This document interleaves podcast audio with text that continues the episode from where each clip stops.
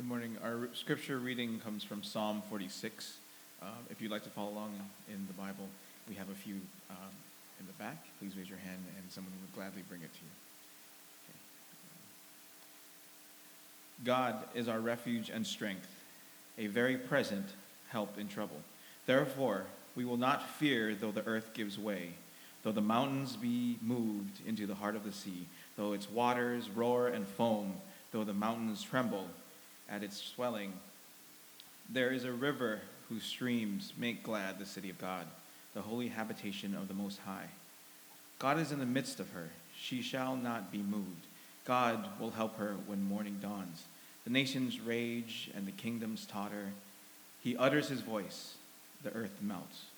The Lord of hosts is with us. The God of Jacob is our fortress. Come, behold the works of the Lord how he has brought desolations on the earth. He makes wars cease to the end of the earth. He breaks the bow, the bow and shatters the spear. He burns the chariots of fire. Be still and know that I am God. I will be exalted among the nations. I will be exalted in the earth. The Lord of hosts is with us. The God of Jacob is our fortress. This is the word of the Lord.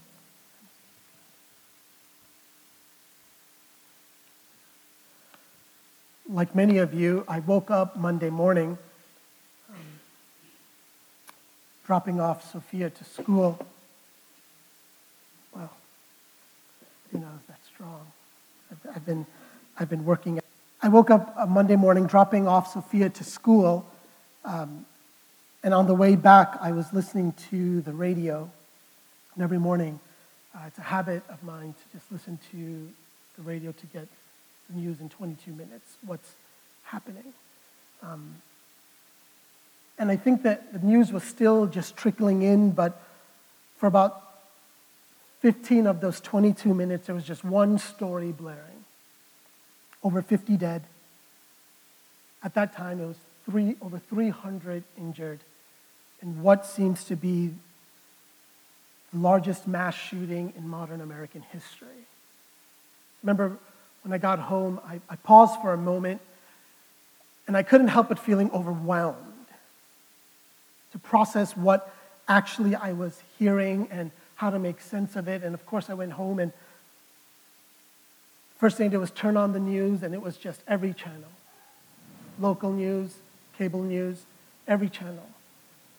Cameras on the scene trying to make sense of what was happening in Las Vegas. But naturally, over time, because I'm so far removed from Vegas and because I don't have any family in Vegas, I moved on with my day. My day just continued. And I was doing what I normally did on a Monday, doing my work, caring about, caring about my tasks. And then Tuesday came. And Tuesday morning, as habit, picked up my copy of the New York Times, had a coffee in hand, and I'm going through the paper. As I'm going through the paper, the New York Times listed out the names of the people that were shot, put a face, and they put their story.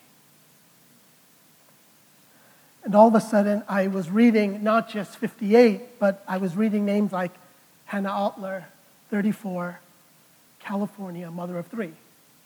Steve Berger, 44, Minnesota, financial advisor. Reading names like Chris Roybal, survived his tour in Afghanistan, 28 killed on home turf.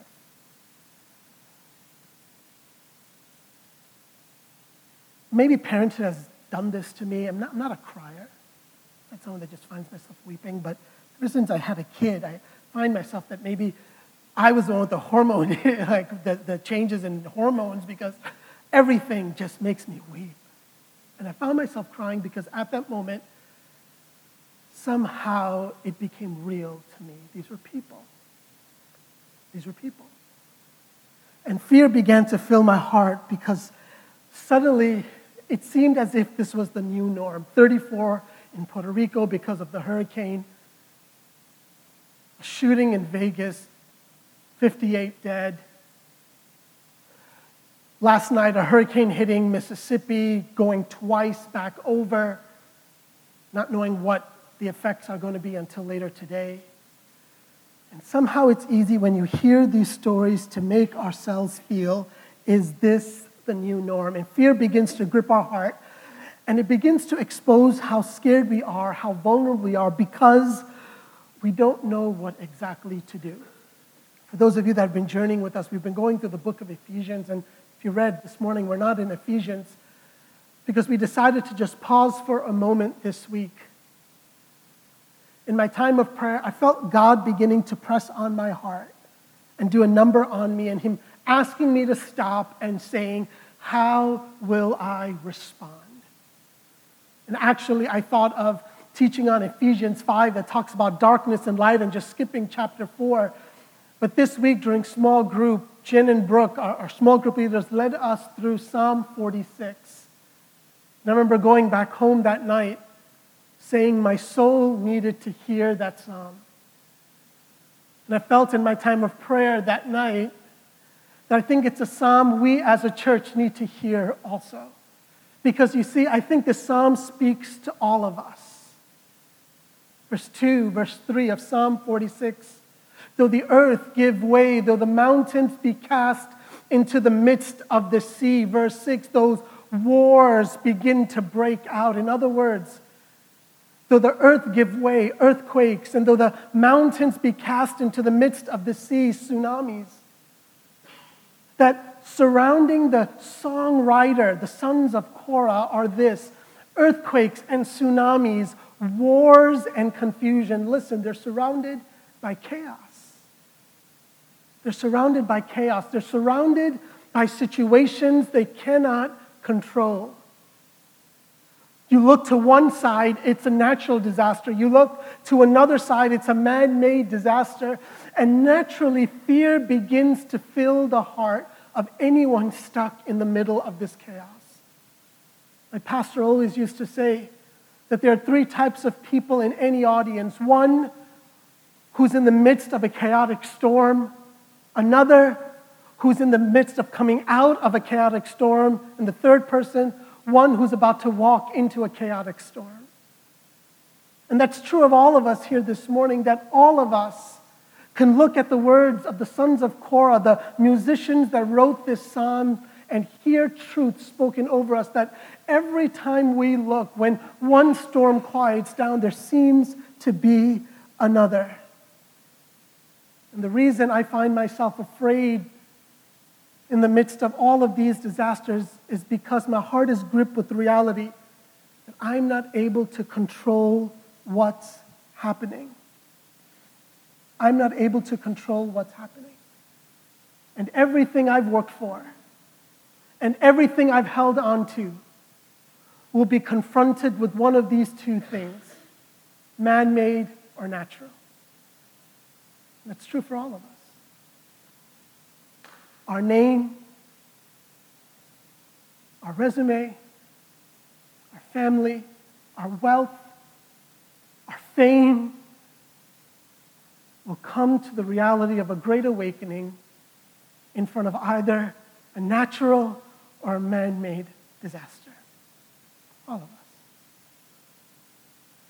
And when you're faced with that reality, what makes it terrifying what makes fear so powerful is when you realize that 58 or 34 or however many are affected by these natural or man made, when that fear comes close to home, when it becomes our story, we're crippled. If you want to know what you love the most this morning, simply ask yourself what are you afraid to lose? The most. And whatever that is, the psalmist tells us we will lose it. It is not meant to last forever.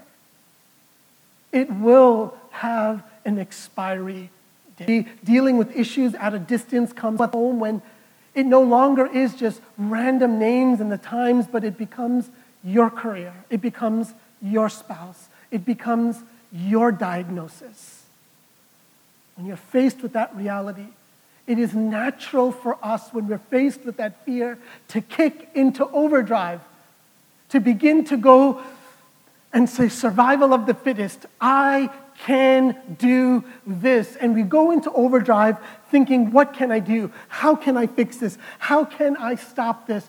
I can get through this storm. I just got to try a little bit harder. I just got to work a little bit longer. I just got to love a little bit more. I can get through this.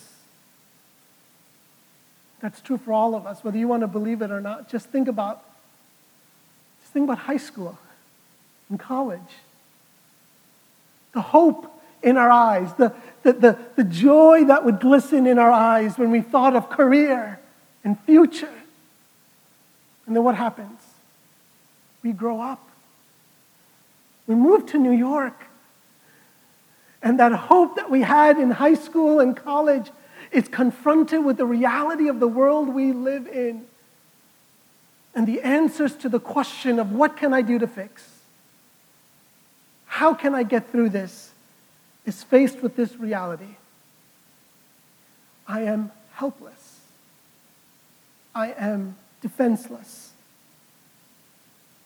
That this umbrella I've built over my life cannot withstand the hailstorm that is coming down on me. The fear I face is real. And that's what the, the psalmist wants us to real, realize. Fear is real. What you feel here in a city like New York when you're looking about your future, it's real. Don't run from it. Your helpless, defenseless feeling, it's real. Don't run from it. But you see, that fear gets translated into something odd. Verse 10 Be still. Be still. There's chaos all around me. I don't have a handle on my emotions or life. I have no idea what's going to happen to my life tomorrow. Be still. There's an earthquake, a tsunami, a war. Be still. There is chaos in my soul. Be still. How? My wife is taking a defense driver course. Don't ask me why. That should be obvious if you see my wife driving. She's taking a defense driver course. And so, what that usually means is I will take it with her. And so, this online course that she's taking, I'm sitting with her as she's going through it. And I remember there was one part of the defense driving course that explains the necessity of the seatbelt. And actually, in this defense driver course, they talk about people who sit in a car and refuse to put on a seatbelt because they think in their mind that I'm strong enough to withstand. If a car comes hit me, I'll just brace. I'll just hold on. And they actually have a PhD scholar talking about the force of kinetic energy and moving at the, the, the rate of speed. And they're saying, listen, no matter how strong you are, when you're hit by a car going 60 miles an hour, your body absorbs the kinetic energy that no matter how much you've worked out, your body becomes a blob of mass. Moving at the rate of speed, your body ex- takes in all this kinetic energy, and every one of your organs, because it's going at 60, 70 miles an hour, is ripped from within your body. And people usually die from internal bleeding. My question to the psalmist is this that when everything around me is moving chaotically and I'm hit with the storms of life, be still. You're asking my soul to defy science. Because he establishes for us in verse 1 that before he utters a single word about the storm, before he talks about the earthquake, before he even mentions the war, before he talks about the chaos, he establishes a foundation that he is built on. Verse 1 God. Before the songwriter even pens frustrations that he's about to experience. Verse 1, he says, God. God. That my soul is built on this foundation, God, the uncreated one, God, the one who is outside of chaos, God, this one who is supreme and powerful. Is there any help for me? God, the creator of all things, the one who makes the sun and the moon, the one with the actual, truly impressive resume, God. You see, he says, before my eyes even look to what I cannot control, he says, My heart is focused on what I know to be true and sure, that my soul rests on God. For those of us here in New York, we hear a statement like God, and you go, Really? God? I can't believe that. I, I, have a hard time just wrapping. There is this being called God, and I just want to, I, there's no way I can get into it this morning, but I want you to understand to doubt belief is to still believe something. That all of us are governed by a belief. And whether you want it or not, the psalmist tells us remove God from the picture, and all you're left with is the chaos theory all you're left with is chaos. That you have no right to complain about genocide. You have no right to complain about your trials and tribulations. You have succumbed to simple chaos outside of knowing there is a creator. The psalmist says, he's pleading with us this morning, that you would, in the midst of your doubt, at least begin to question Give me reason to see how God makes sense. And so he says, God, God is my refuge and my strength. Yes, I am helpless. Yes, I am defenseless. And under the chaos theory, that simply means that I, I will not survive. But you see, in the presence of God, that's a good thing. My defenselessness and my helplessness is the right posture of my heart to be in the midst of one who is not defenseless, to be in the presence of one who is not helpless. Instead, who is my refuge, who is my strength, who is not afraid, who is strong, who is bigger than the storms that I face. God is my refuge and my strength, a very present help in trouble. Listen, God is not just there, but He is here right now. For so many of us this morning, we are holding on to a God that was. The story of our father and our mother who raised us in church. Or we're hoping onto a God that will be, that when I'm in trouble, yeah, maybe then I'll rely on God. Psalmist says, Hear me. He's here today. He's your God today. He's your help today. He's your sustainer today. You can know him today, right now in the midst of the earthquake and the tsunami of your soul. In other words, anchor your life on Him.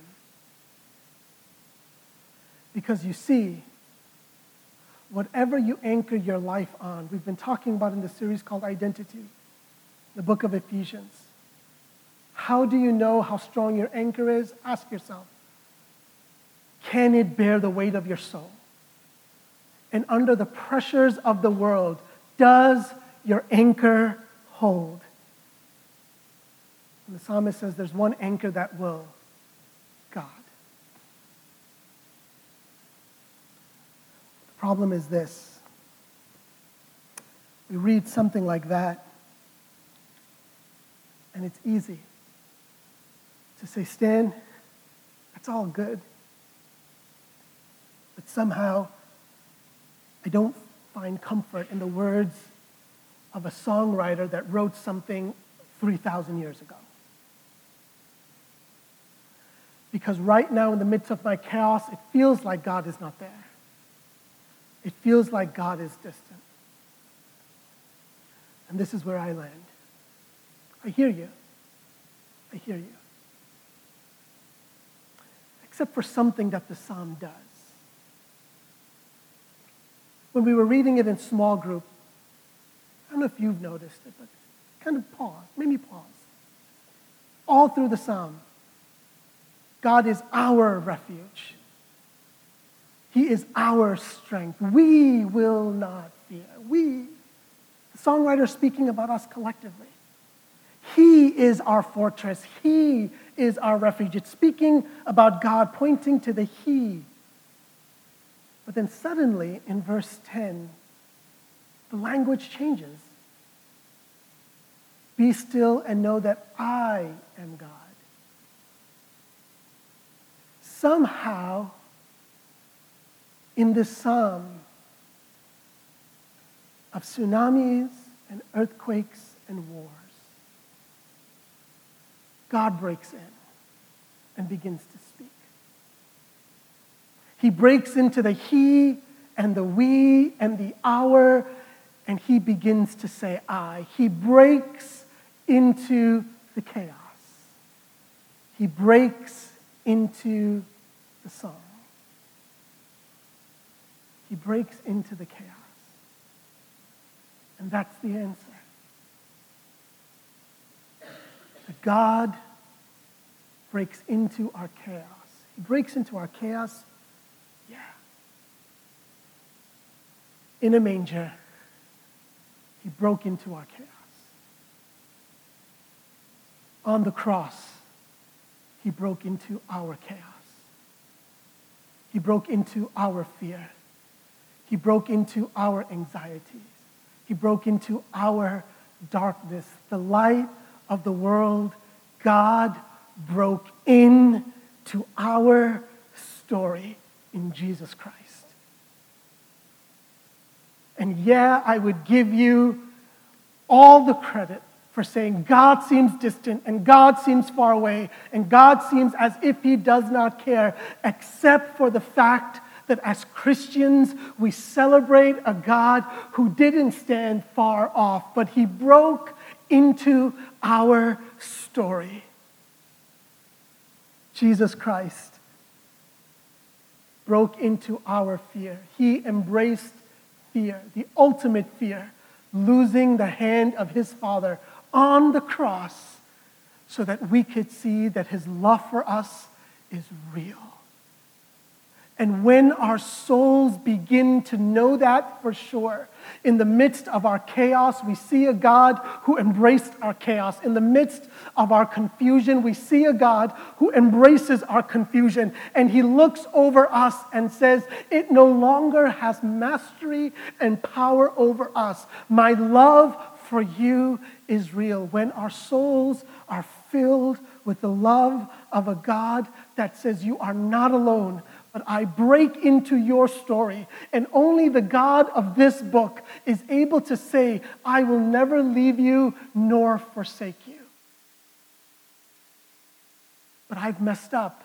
I will never leave you nor forsake you. I feel helpless. I will never leave you nor forsake you. I am defenseless. I will never leave you nor forsake you because the penalty of your sin is on me. You are mine.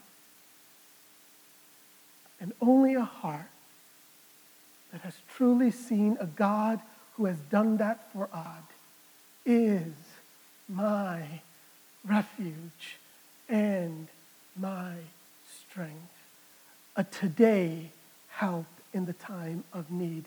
Therefore, I will not fear. The question we have to ask this morning in the midst of our fear is what is our foundation? What's the anchor on which we build? For those of you that call this city home, That's what our neighbors need to hear. That's what our neighbors need to see from our lives. That's the confidence they need to be sure of in a city and in a country that feels like chaos.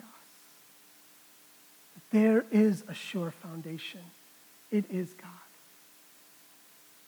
But the words we sung this morning are not just words on a screen that we're forced to sing because we're in church, but it is true. My hope is built on nothing less than Jesus' blood and righteousness. I dare not trust the sweetest frame, but wholly lean on Jesus' name, on Christ, the solid rock I stand. All other ground is sinking sand. Let's pray. Father, thank you for Jesus, our Lord.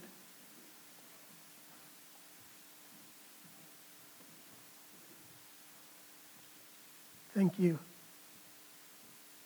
for reminding us this morning that we could anchor ourselves on you. That you do not fail, you do not move, that you are good, and you are real, and you are true. Father, I pray that you help my soul be reminded that you broke through for me. You came into my chaos. You died for my sins. You rose again for me, and I can rest on you. Thank you for loving us. It's in your name we pray.